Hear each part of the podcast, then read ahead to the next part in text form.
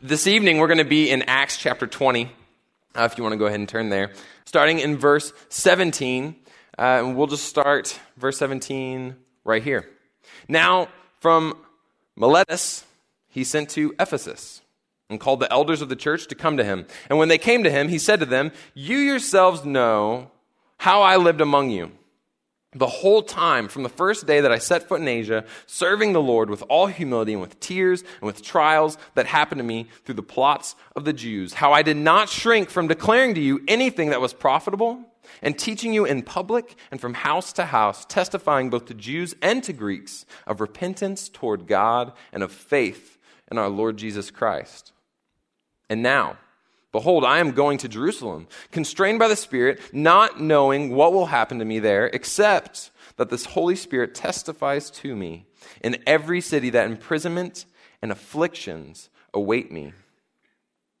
But I do not account my life of any value, nor as precious to myself, if only I may finish my course and the ministry that I have received from the Lord Jesus, to testify to the gospel of the grace of God. And now behold, I know that none of you among whom I have gone about proclaiming the kingdom will see my face again. Therefore, I testify to you this day that I am innocent of the blood of, of all, for I did not shrink from declaring to you the whole counsel of God. Pay careful attention to yourselves and to all the flock in which the Holy Spirit has made you overseers, to care for the church of God, which he obtained with his own blood. I know that after my departure, fierce wolves will come in among you, not sparing the flock, and from among your own selves will arise men speaking twisted things to draw away the disciples after them. Therefore, be alert. Remembering that for three years I did not cease night or day to admonish everyone with tears. And now I commend you to God and to the word of his grace, which is able to build you up and to give you the inheritance among all those who are sanctified. I coveted no one's silver or gold or apparel. You yourselves know that these hands ministered to my necessities and to those who were with me. In all things, I have shown you that by working hard in this way, we must help the weak and remember the words of the Lord Jesus, how he himself said, It is more blessed to give than to receive. Let's pray. Lord, we thank you for tonight. Lord, we thank you that you have given us this opportunity to read your words. God, to read your account of your missionary, Paul. Lord, we pray that these words would be more than just knowledge that we are accumulating, but that instead, that God, this would serve to be conviction in our hearts, that it would be encouragement, it would be motivation, that God, tonight as we learn about Paul's legacy, that God, it would push us to begin to be intentional about our own legacy. Lord, I pray that this message would be completely of you. That, Lord, you would destroy the man that I am so that only you would shine forth. God, I pray that you would be stirring our hearts and our minds preparing us to leave this room as changed people. Lord, we pray this all in your Son's name. Amen.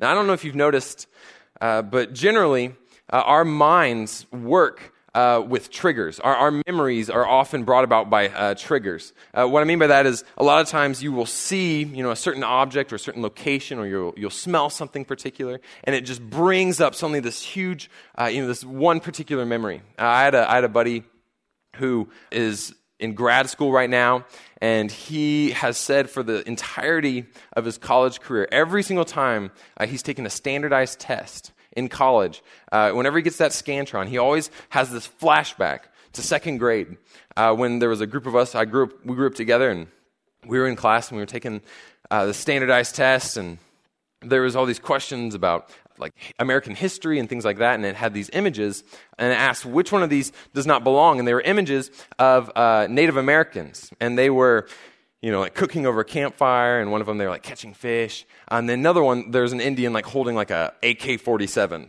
or something like that. And so in that moment, right, you know, as a second grader, you're, you're weighing your options. You're like, well, I don't know. They, they were pretty crazy, I think, you know, and they had to kill Buffalo somehow, right? And so you're kind of thinking through. But in that moment, he said that suddenly, the, in this quiet, like standardized, this is like our final, uh, in the room, one kid just yells out, Look out! That Indian's got a gun! And everyone just loses it, right? Like everyone just like some people actually get worried because you're in second grade and you don't know what's going on, so they start crying, and then a couple of the kids are like, like just like laughing hysterically, and the teacher is like trying to like calm everyone down, and he says every, literally every time he's taken a standardized, every time he's had a scantron, ever since he, every time he sits down, he looks down, and he thinks, look out, that Indian's got a gun, every single time.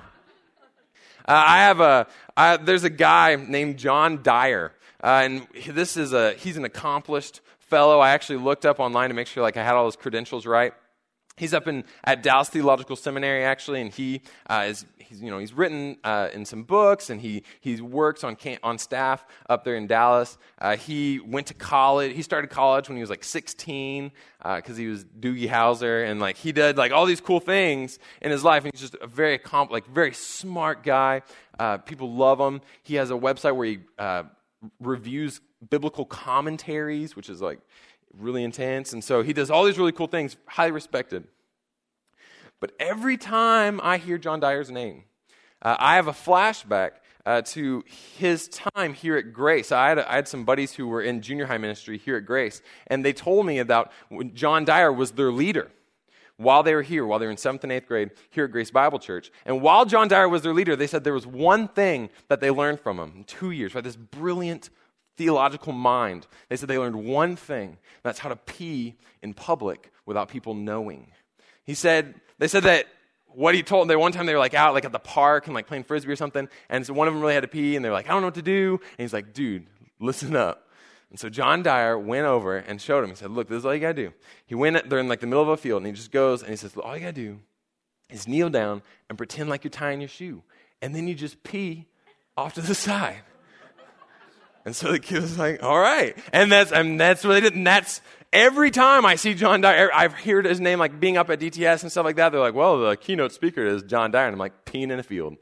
Peeing in a field. That's all it is. Like, he better not tie his shoe during the sermon because I don't know what he's doing, right? Like, I, I know that. Like, I've got that memory and that's what comes up every time because that's the legacy that he left, right? That's the impression that he gave all of these guys my age. Right? That, that's what I think of when I, when I hear his name. It, it's similar to the way that a lot of times actors get typecast. Right? A lot of times actors will complain because, you know, for example, maybe you're Daniel Radcliffe, and that's he's Harry Potter, by the way, and he's so he's Harry Potter, right? And, and he was Harry Potter in eight movies, and we saw him grow up and turn from you know every to like every, right? And so like we saw that you know, over the span of those years. And, and, because of that, I mean, honestly, I cannot see him like in an interview or like, I know he was like in a play or something with a horse and like he was in this like movie that was like a horror movie or something. But every single time I'm just like, oh, Harry Potter's in a play. That's so cool. Like, eh, that's what I think every time because he will always be Harry Potter. That's just the way it is, right? And it's one of those things that we just have to come to grips with is the fact that we are constantly leaving impressions on people people. We are constantly creating a legacy for ourselves. Every, I guarantee you, think back to the people that you've known, and every time you run into them, or if I said one of your old friends' names, you would think of one particular instance. And a lot of times, when you hear someone's name, you only think of one. You can one thing total, right? Because we are constantly leaving impressions. We're constantly moving in and out of lives we're going to a school and then we leave the school. We join an organization and eventually we leave the organization. And every time we do that, we are creating a legacy. We make an impression on people. And our culture realizes that. Our world sees that and they, have they've, they've noticed this. And so some people, their entire lives are structured around what legacy can I build for myself, right? That's why you go to A&M and you see all these buildings that have like really funky names, right? That's why you've got, you know, Wehner, which sounds kind of weird. Or you've got, uh, you know, like, I don't know, the, the dorm Dunn, right? You've got uh, the I was a history major. Our, our history building was called Glasscock. And that's a weird name. Let's just be honest, right? And, and it's because some dude at some point donated a ton of money to the school. And so they're like, you know what? You get the library. Good job, George Bush. I mean, he's a president, but you know what I'm saying. So, like, there, people did like really cool stuff. And so, because of that, they have this legacy built for themselves, right? They get their name up above, right? That's why you go to parks and there's like people's names on benches because they're giving money to create that thing. They want that legacy. They know they need something that lasts. And our culture is constantly trying, trying to build those things. But what's so sad and what's so terrible is that every time they're trying to build that legacy, man, it's for themselves. It's, it's for, look at me. Look what I did. Look at my name on that scholarship fund. Look at my name on that, you know, that bill that just got passed through legislature. Look at my name on that Wikipedia page, right? That's, that's me. That's what I did. And when we look in Scripture, I mean, we, we, we see legacies, but we don't see legacies like that. When we read Acts 20, we see Paul talking to the Ephesians elders.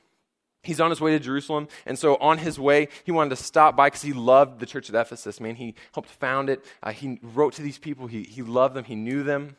And so he stopped nearby and called the elders of the church to come see him. So they have this kind of final uh, gathering, and he gives them this final message that we just read. And in it, he kind of covers three big things. He covers uh, kind of his past legacy. He talks about his present struggles, and then he sort of talks about their future, you know, things to be look out for. But this evening, you know, what we're looking at is specifically that legacy he talks about, that legacy that he created. And when we look at Paul's legacy, we don't see Paul. Instead, we see Christ. You see God we see a man who built a legacy that said, Look at God instead of look at me. And we are all creating legacies. Whether you realize, I just, if you don't get that yet, please get that. You are creating a legacy here at A&M. If you're undergrad, grad school, some of us are graduating in May, some of us are graduating in December, some of us are graduating in the summer, right? And I guarantee you, when you leave, there will be a legacy there will be some impact that you've had. Maybe your name won't be on a building, but you'll have a couple people that were your lab partners. Or you'll have someone who was in this organization with you. You'll have that TA who you had to meet with like six or seven times, right? And then push your graduation further, right? That, that you have, you have that. You will have that impact.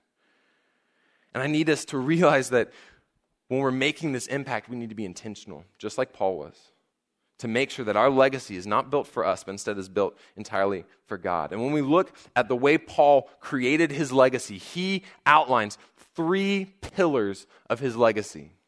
Specifically, he talks about his motive, his method, and his message.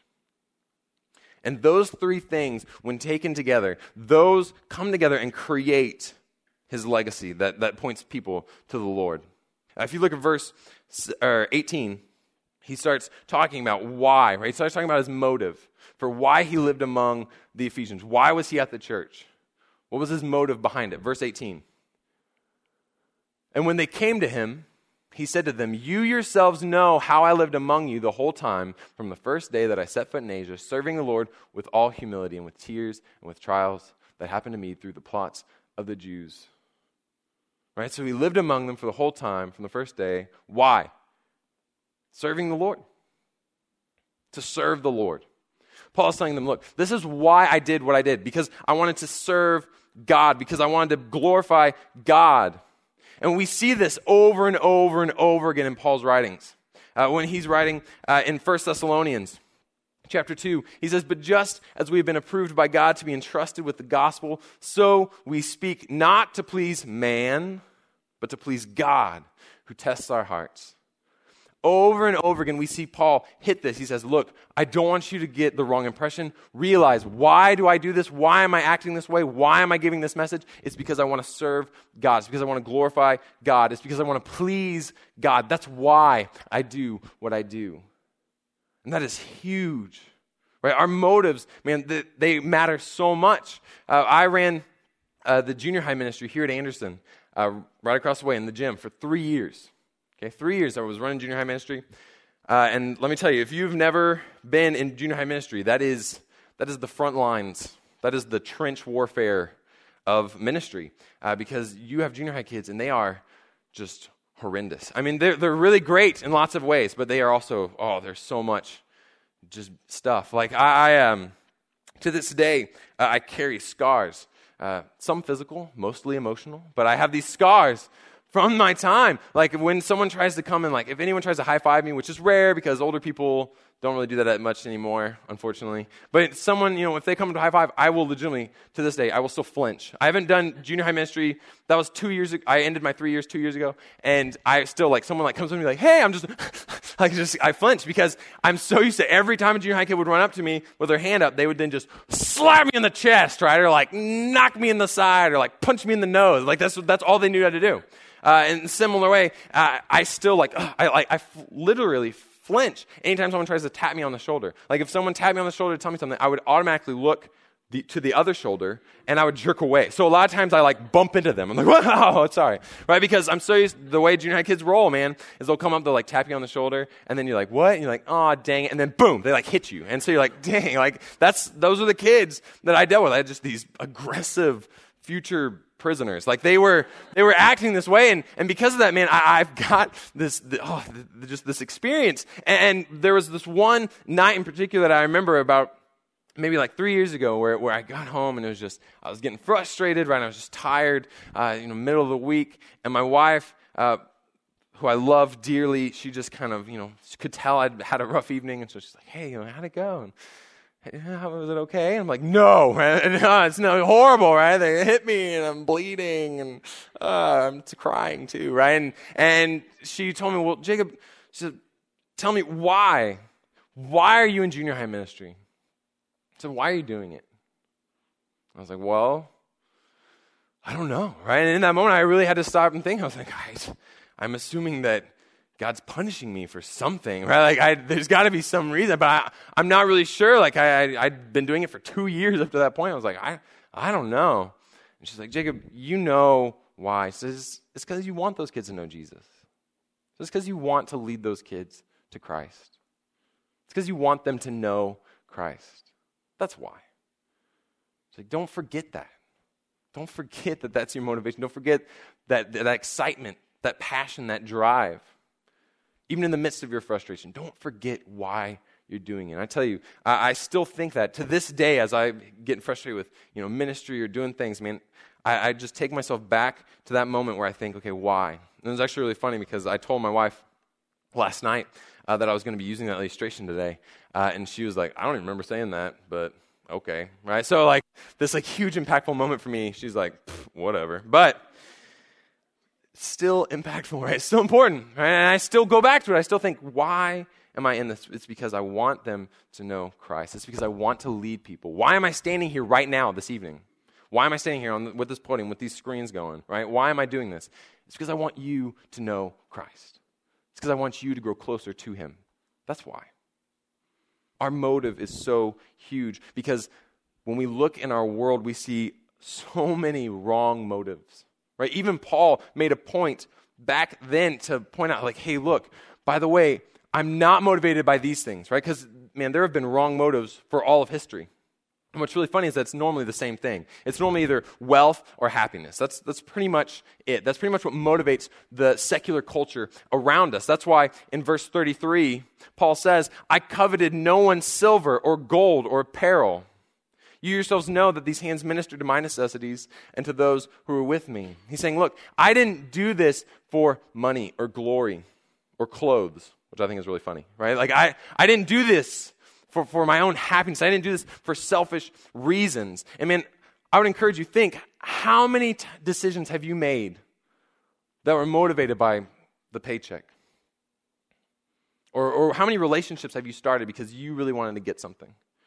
Or how many unhealthy relationships have you seen where it's just two selfish people trying to get the most out of each other? How many people do you know right now that are looking for jobs and are stressed out? Maybe started jobs last semester or last year, and they're just wrecked because they're out there just trying to make money. And I tell you, there's never enough. There's never enough. How often do you see those wrong motives because, man, they are all around us. How many times do you buy into that? I remember uh, in eighth grade, speaking of legacies, there's one kid that I, uh, re- this one guy that I grew up with, And uh, he, you know, we, we were in school together for like six years, but I, the only thing I remember about him is one moment in eighth grade. We were sitting in class, and he was talking to this girl and kind of like flirting around. They were talking, oh, and jabbing, right? Maybe writing a note or something. And then she left. And I turned to him, Garrett, and I said, Garrett, I was like, do you like, what's the deal, man? You like Aubrey now? Like, what's, what's going on? Like, you guys seem to have something going on right there. And he's like, he's like, nah, man, no way. That girl is not cute. I was like, whoa, okay. Garrett, uh, well, what's what's going on? Because you know, it seemed like you guys were really, really, really friendly. Uh, and he was like, well, you know, like, let me tell you something, Jacob. Let me tell you, let me tell you a strategy for life. That's what he told me. Word for word. I'm going to give you a strategy for life. what is it? He said, you can be nice to all girls. He says, maybe you just want to be nice to girls that you think are cute. He says, but you need to be nice to all the girls. Because if you're nice to a girl that you don't think is cute, she will go tell her cute friend that you are nice. and then you can go talk to her cute friend, and then you can date. And I said, wow, you are so sleazy. Like, that is, that is the worst advice I've ever gotten. Uh, but that was his thing, man. And now he's got a band in Austin. He's got hair down to his, like, his butt, and it's awesome. But, like, that's, that's what he's doing. Good job, Garrett. But every time I see him, man, that's what pops up. I think of that eighth grade situation. I think of this guy who is you know, creating these relationships, being so kind and loving and, and being nice to this girl. Why? For completely selfish motives. And let me tell you, those things come out. Your motives will be revealed. So when people think back to you, when you are creating this legacy in, the, in your organization or at your school, I promise you, your motive matters so much. Will people think back on you and think, yeah, that guy, man, he, he was doing that for God. She was living for the Lord. Will they think that? Because motive is huge. And it's more than just that, though, right? It's more than just motive. We also see Paul emphasize his method, the way that he, not just why he lived a certain way, but, but how did he live? Right? Look at verse 18 again. We're going to read 18 and 19 one more time. And when they came to him, he said to them, you yourselves know how I lived among you the whole time from the first day that I set foot in Asia, serving the Lord. How? With all humility and with tears and with trials that happened to me through the plots of the Jews. Paul highlights three main things about how he lived, his methods, three big pieces. The first of them is humility. Right now, this is really big for Paul because Paul had a lot that he could brag about. Uh, when, you, when you looked at Paul, you would see a very accomplished guy. Uh, even in uh, Philippians chapter 3, he goes through and he starts rattling off a lot of his accomplishments, a lot of things that he'd done. He says, you know, I'm, a, I'm from this tribe and I studied with this guy and, you know, I was this type of Pharisee and I know these sorts of things. He calls himself a Hebrew of Hebrews, right? Basically like super Hebrew. Like that's, that's what he was describing himself. Big H on the chest and a cape and a yarmulke, or, or yarmulke, right? Like he's got He's got all this stuff, right? Like that, that's, that's what he was saying. I mean, I was Hebrew of Hebrews. I was a super Hebrew. I was this high. I mean, I, I was on the top of the ladder. And he says, you know what? I count all of it for nothing. Because I don't think any of it matters at all compared to what? Compared to my knowledge of Jesus Christ, compared to the relationship that I have with Jesus Christ, my Savior. He says, that is the most important thing. And he says, that makes me humble because the relationship that we have with Christ is a gift. It's completely free. Because Paul realized that if as long as you realize that you are a sinner, as long as you trust in the fact that Christ came to this earth and died for those sins, paid that penalty, and then rose again three days later, proving his power and authority over sin, over death. As long as you believe he did that and ask him, call out to him and ask him for forgiveness of your sins, as long as you do that, you're saved. It's done. And Paul says that is the most important thing about me. That is the best thing that's ever happened in my life. So why would I care about all these things that I've done compared to what Christ did? Why would I brag about these things that I've accomplished compared to what Christ has done in my life. He says, This is the ultimate. That's why he was so humble. And he's telling them, Look, this is a huge piece. This is a huge piece of our legacy. Because a lot of times when we walk through this world, we are tempted to be so prideful. Because our world constantly is telling us, It's all about you. It's all about you.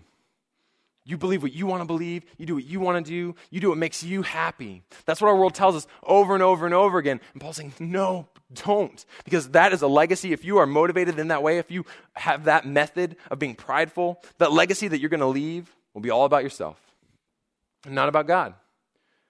Uh, last week, uh, when I spoke here at the evening, I, I, left and was talking with my wife, Susan, as we were going uh, grocery shopping. And uh, as we were talking, a lot of times I, I, like to debrief with her. I like to you know, talk with her. I like to talk about you know, my, my messages and kind of how things went, or you know, I get feedback from her because, and because she is you know, loving and gracious, she's willing to have that conversation with me over and over and over again, right? Because I talk every week at least once, probably twice, right? So every single time that I talk. I want to like talk to her and be like, well, you know, how do what do you think about this? Okay, okay, right. Uh, wring my hands. Uh, and we have that conversation. And last week when we were talking, uh, she, I was like, you know, how do you feel like when? I feel like, you know, could have tightened this part up, could have done this right, different. And she's like, well, it's like, it, it, I thought it was really great, but she's like, I don't know. At the beginning, you came across kind of belligerent. I was like, oh. Like, what? I'm like, how? She's like, well, she's like, you're just kind of, it seemed, you, you came across kind of arrogant and prideful at the beginning. I was like, well, what did, how? Like, I, I was legitimately trying to remember, like, what did I say? Was I just like, shut up? Like, I don't know. Like, what did I do to make her feel that way? And she's like, well, she's like, when you got up, you, you, you know, you're talking about transitioning into college. She's like, and you said something about like taking over. That, you, know, you use the word like taking over college ministry. And she's like, and just, I felt like you were invading my country. And I was like, okay, well, all right, that's fair. I'll give it to you. You know, I can, I can be a little bit, you know, more careful with my wording. Okay, you know, say like, hey, I'm excited. You know, whatever. Like, I'll, okay, I can change that. I was like, that sounds good. I was like, okay, so thank you for the feedback. She's like, well, and like, what? What else could I possibly do? That was so prideful. I mean, I'm, I'm sorry. And she's like, well, she's like, you also could probably talk a little bit less about setting things on fire. I was like, okay. Oh, and then I remembered. Right? I oh, that's right. Because after I introduced myself, for some, I don't even remember how I got there, but for some reason I got to the point of the evening service needing to build street cred, and the way we were going to do that is by setting things on fire. And so my wife was like, well, you know, maybe you don't want to do that. And I was like, you know, that is literally my favorite sentence of advice I've ever received. Maybe you should stop talking so much about setting things on fire.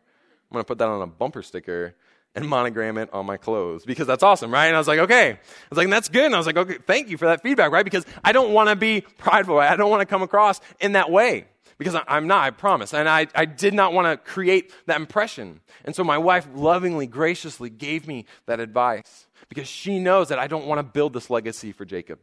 I don't want to be here and I don't want to give you this message so you think, hmm, thanks, Jacob, right? That's not, that's not my goal. My goal, and the way I want to go about this is to just point you to Christ, to point you to Him, because nothing that I say, nothing that I do, no example I give could mean anything compared to what God does in your hearts. That's why I give messages, and what I love is that God will just pop me on the head because I'll give this message and be like, oh yeah, so glad I made this point, or so glad I had this illustration. And then a kid will come up and talk to me and be like, man, I really liked it. I, it really convicted me about this. And this thing that they tell me has nothing at all to do with my entire message, like nowhere in it. I'm like, wow, well, I'm glad that God was obviously in control of that. Right? Over and over and over again, I see that where God is just saying, look, it's, it's me. I know there's nothing that I can say that will change your heart or change your mind. I know that it's the Lord's work within you.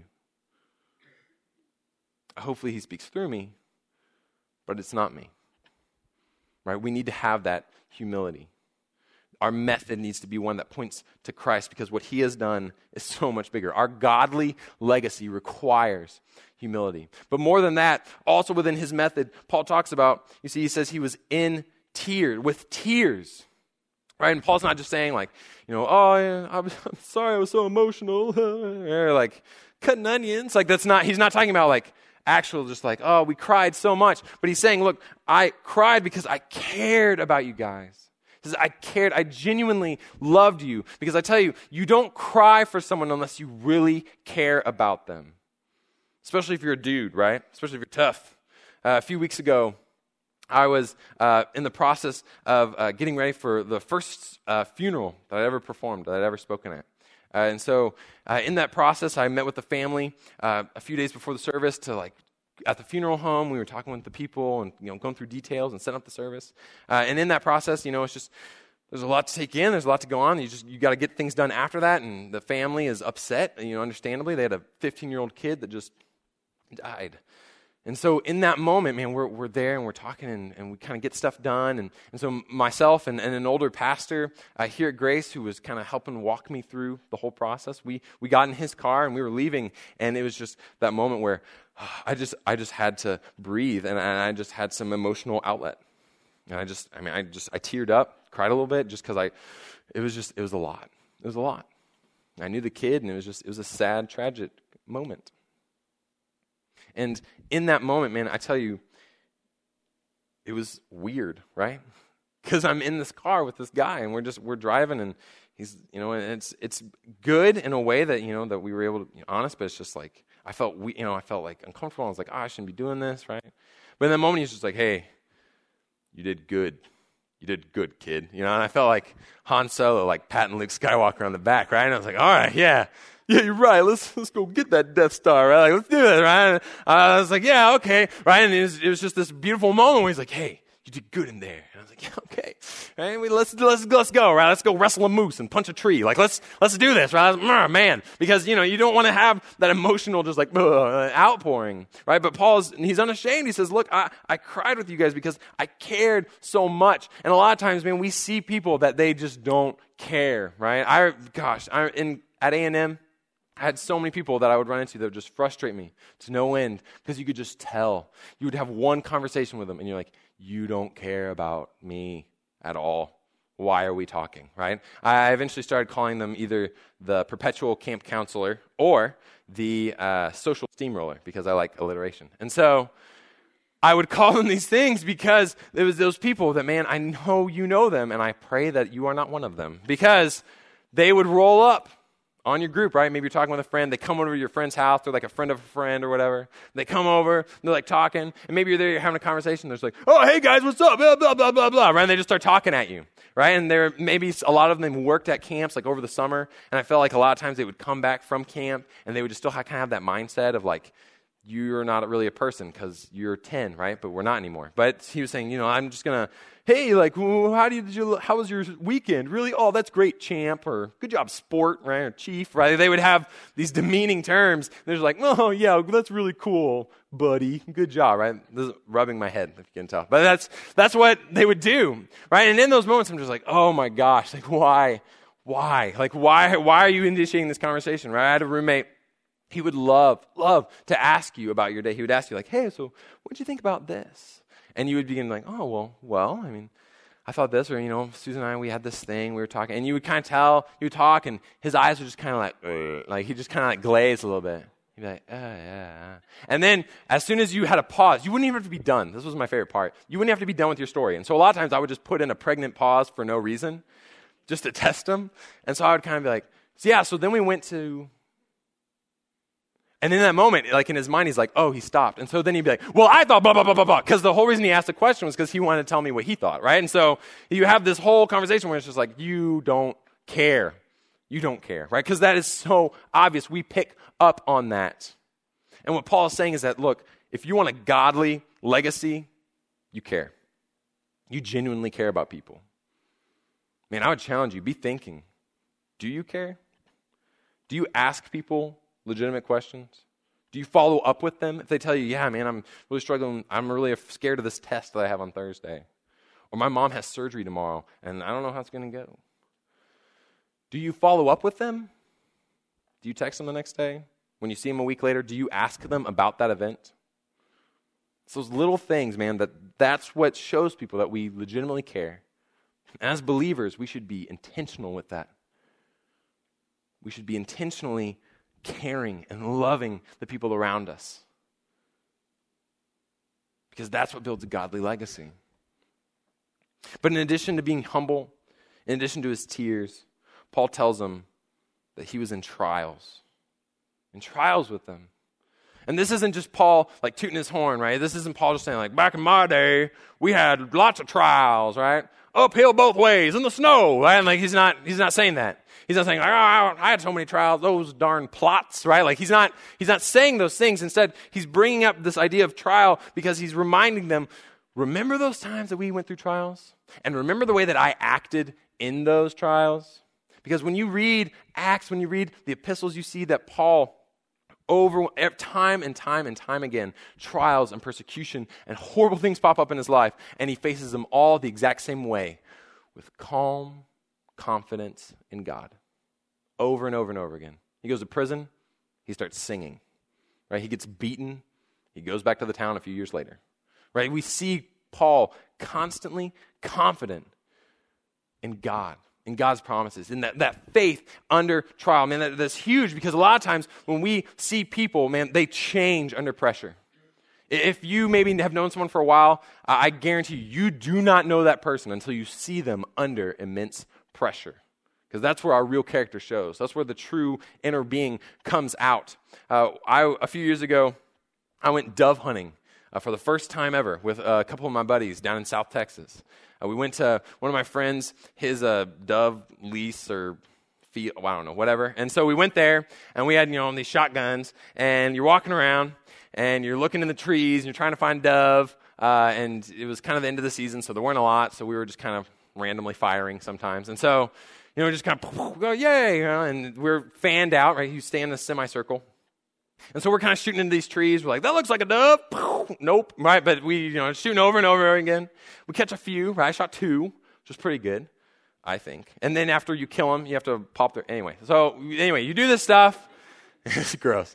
Uh, so you do all this stuff. Anyways, you're hunting doves, and we're in the moment, uh, and I'm getting excited. Right, I've already gotten two. Right, you're pulling their heads off, and you're like putting them in your bag. And so suddenly I see this dove, and it's like it, you have to wait until they get off of the branch because otherwise it's cheating. Right, to shoot them with a huge gun. Right, it's cheating no matter what. But they, it starts to fly right away from this tree, and so I kind of track it. I go boom, and I shoot at it. But unfortunately, one of my friends, Travis, whose lease it actually was, he uh, had moved from his prior position, right? He had a nice folding chair in a certain spot, but he got up and he moved away from it. And so when I shot at this dove and missed, of course, I suddenly heard, ah! And I realized, I looked down the tree line and I see Travis and he's clutching himself because I had just shot him with a gun. And so I freak out and rush over to him, right? And understandably. And so I'm rushing over. I'm just like, oh my gosh, I shot Travis. His wife and my wife are both going to be so mad. Like, this is, this is going to be really, really bad. Like, if he's dead, then I just need to go to Canada. Like, I, I got to get out of here because my wife will destroy me. Uh, so I'm running over, man. I like run up on Travis, like, you, are you okay? Are you okay? He's like, oh, I don't, he's like, I don't know. Uh, he's like grunting on stuff. And then he's like, oh, no, I'm just kidding. I'm fine. And he had, granted, I had shot him in the arm, but like, it was okay. It was just like a couple BBs and like popped him out. So it was not a big deal. And so in that moment, in that moment, Travis was very gracious. And because he could tell I was just like stressed out and super worried. He's like, hey, dude, totally fine. Don't worry about it. I totally forgive you, man. It's all right. Let me just get this shrapnel out of my body, right? Like, just, it's, it's okay.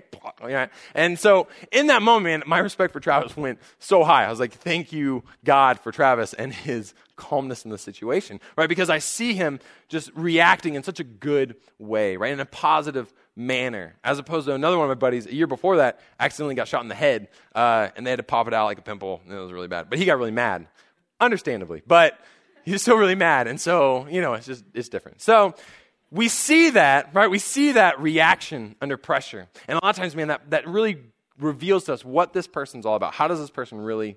How do they really deal with life? And when I saw Travis react calmly, I was like, wow, that's impressive. Right? And I remember that. When I when I think of Travis, I remember that. And so when Paul says, look, remember my trials, it's because he's reminding them, remember how I responded to those trials. Remember the way that I put my faith in God. Because a godly legacy is more than just humble, right? it's more than just uh, genuinely loving people, it's also responding well in difficult circumstances. It's having that firm faith. I guarantee you, if you have not faced that yet, it is coming. It is fast approaching there will be trial and tribulation in your life. And you are called as a Christian, as a believer, to face that head on, firm in your faith in God. Because when you do that, man, it, it, people notice and it starts to build that godly legacy. The very last thing that Paul talks about is more than just his motives, more than just his method, he also talks about his message. Because those first two things are, are useless unless your message matters. Verse 20. He says, How I did not shrink from declaring to you anything that was profitable, and teaching you in public and from house to house, testifying both to Jews and to Greeks of repentance toward God and of faith in our Lord Jesus Christ. Paul reminded these elders at Ephesus that the crucial, the hinge, the ultimate piece of his legacy is not just the you know why he lived a certain way, not just how he lived, but also what was the ultimate purpose? What was the message behind his actions? And it was the gospel. That's it, the gospel. You know, Paul talked about so many things. So much of our theology is based on Paul's writings, right? God inspiring Paul to write these things in our Bible.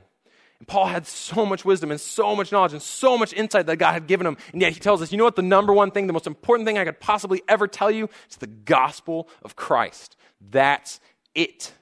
That's the big thing. And what's sad is that a lot of times we as believers, man, we know it, right? You can't become a believer unless you understand it, right, and accept it for yourself. But what's so sad is I see time and time again in junior high kids and high school kids, in college students, that even though we might know the gospel deep down, we are woefully unprepared to communicate it. To where I have le- college students come in and want to interview and become youth leaders, and I ask them, Tell me the gospel. Give me the gospel in a sentence. Give me the gospel in like a phrase, a, a paragraph. And they'll go on for like five minutes. I had a girl give me the gospel one time, and she's like, "Well," she starts talking about you know the gospel and perfect world and da da da, and she starts kind of veering off, and she starts talking about uh, gender roles, and she starts talking about like marriage and like the design of marriage. I'm like, "Whoa!" Like where? What? Like that doesn't even make sense. Like if you're telling this to a seventh grade girl, like she's gonna really be confused, right? Because this is not the gospel. I mean, these things are good, yes, but it's not the gospel. This is not the crucial hinge of our faith. So, can you communicate it? Are you prepared to do that? Can you share that message? Paul says he shared it both in public and in private. Are you bold enough to say it in a public setting, in a lab group, or in your classroom? Are you prepared to share in a private setting? You have a one on one lunch with someone. They're come over to your house, you're having that conversation. Sometimes that's just, if not more hard. Are you ready to do that? Because, man, no matter what your motives, no matter what your method is, if your message is muddled, if you can't communicate that gospel, man, you've, you've wasted, you've wasted an opportunity. And your legacy is not nearly as powerful. So we're about to sing a few more songs about to enter into a little bit more worship. And I would just encourage you, as we have this time, take a minute think through these pieces of a godly legacy. Think about your motives. What is your focus? Do people see that focus in your life? Or maybe you decide you want to focus on your method, right? Maybe you feel like your motives are good. What's your method? Are you rooted in that faith, right? Are you responding well? Are you humble? Or maybe you need to ask the Lord to really prepare you to get that message set down. Maybe you just need to learn that simple gospel presentation. Or maybe you haven't yet accepted that gospel for yourself. And let me tell you, that is the most important thing you can possibly do. All of these things, man, remember, it's, it's our goal of going out and establishing a godly legacy. I had I, I mentioned I had a funeral a few weeks ago. A kid named Jake Simmons. He was 15 and just died suddenly.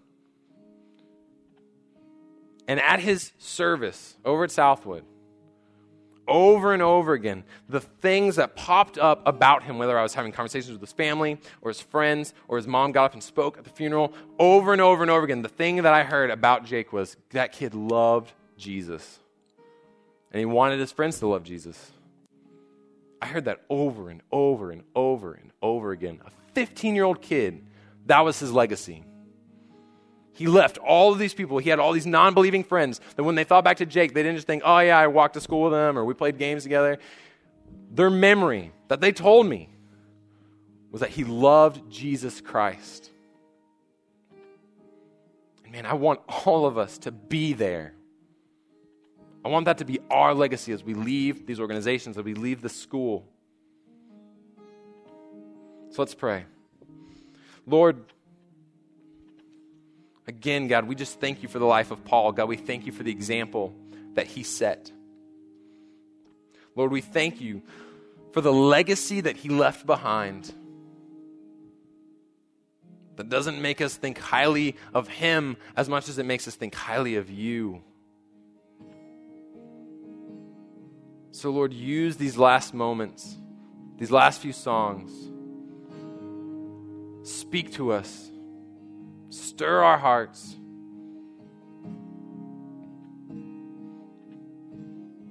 If you would, go ahead and take a moment and just pray to God and ask Him to reveal where you need to focus in terms of your legacy, in terms of this legacy that you're building for Him.